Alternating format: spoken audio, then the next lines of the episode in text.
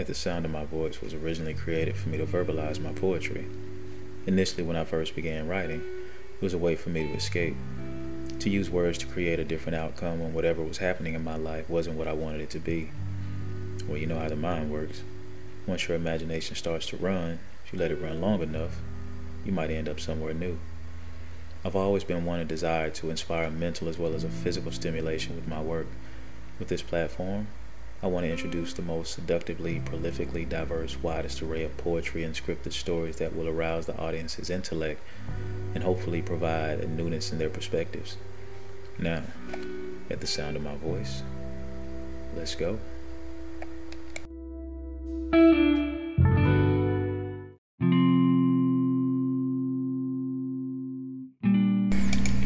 In every category, she's fly to me in every way that she makes it obvious that she flies to me.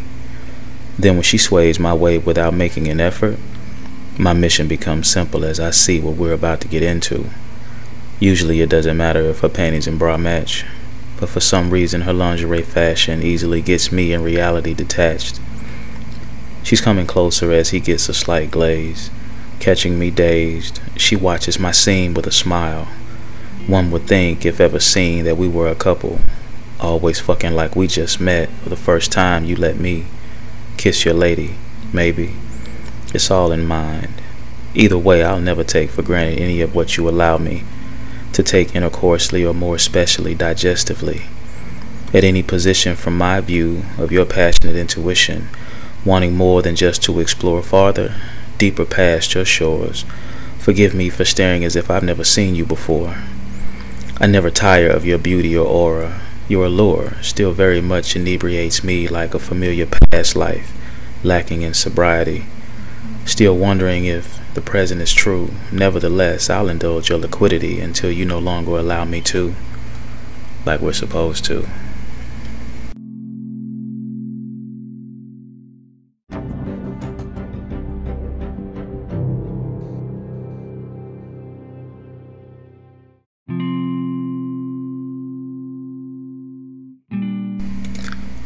With every piece I write, I want to give as much of me as possible.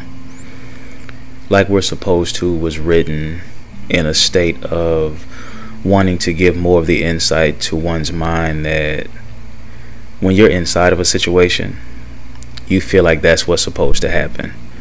You can justify it, you can rationalize it, it's logical, it's reasonable, well within reason at that moment. And sometimes we don't really think past the situations that we're in or we're getting into, and we don't even classify it as a situation. It just what it's just what it is. You know, we deal with people, we deal with circumstances. In this case, you know, we deal with we're dealing with great sex. We're dealing with a great connection, a great relationship. You know, it's cliche to think that feelings won't get involved, and I've spoke about this in other episodes but what happens when you run into a situation as to where it is really understood that that's all it is in terms of the physical aspects of it? And that doesn't mean that you can't give your all during the sex or you have to be selfish. It just means that in those instances, you know, if the sex stopped, you don't have to stop being who you are outside of sex. It's just a basis of you know, when you have those moments, you have those moments. There are moments as to where you're sitting there and you're having a conversation with someone, and it may lead to uh, other effects. It affects everyone differently. You know, if you're a sucker for good conversation, sincere conversation, not the bullshit, then, you know, you're subject to have the thoughts. You know, you choose to act on them, you do, you don't, you don't. I think that ground should be established you know, you never know what the circumstances are surrounding it or outside of it. So you have those conversations. And I feel like that part you're supposed to have. I'm not condoning, I'm not judging. You know, it's it's completely up to you how you live your life. Just always understand that in any situation you give all of you enough as to where you give the truth, you give the honesty, the understanding. And if not, if you don't feel like you can give it, you're being selfish and you're depriving that person. And if that person is pretty much the same way, if they don't give of themselves in a way as to where there is a complete understanding of what it is and what it isn't, um, how far it could go, what's important, what happens if the sex stops, or what happens if the feelings aren't mutual, or whatever the case may be. Th- those things should be discussed. In this particular case, speaking for myself, I can say that I just want to make sure that whatever the experience is, it's the best I can possibly give. And inside or outside of that understanding of what it is or isn't, I want for the person to not just understand it, but not try to convince themselves that it's okay or it's not okay. Whatever it is they feel, whatever their thoughts are on it, just ride with it. Have the conversation first it's tedious. It can sometimes be long and drawn out. But what you don't want is a mess.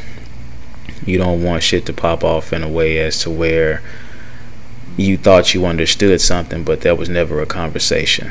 You always have to have that conversation. The conversation is so crucial, especially, you know, these days because a lot of people feel a lot of different ways and one thing you don't want to do is think that everything is understood but it's never been talked about there was no conversation. And now you have one person that feels one way another person that feels a different way or you both may feel the same way and you express it differently you just never know. That goes for understandings that goes for intimate relationships marriages all of the above. You put your cards on the table because you can't not put your cards on the table and let, later on try to play one of them and this person is supposed to know what you have and they don't. You take away their ability to say no. You take away their ability to choose something different. So take the selfishness out of it. Lay your cards on the table. And fellas put your mouth on her and let her know. Whenever you're mine you're mine and if you decide that you no longer want to be mine just let me know let me have that choice, and vice versa.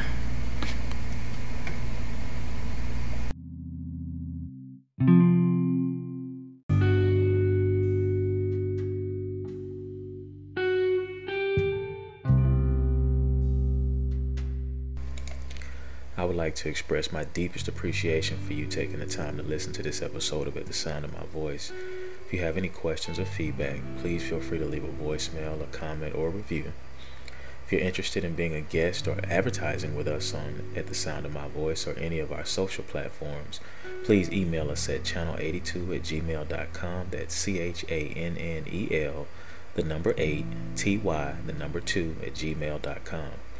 You can also follow us on Instagram at at underscore the underscore sound underscore of underscore my underscore voice for even more content and updates. And stay tuned for our merch coming very soon.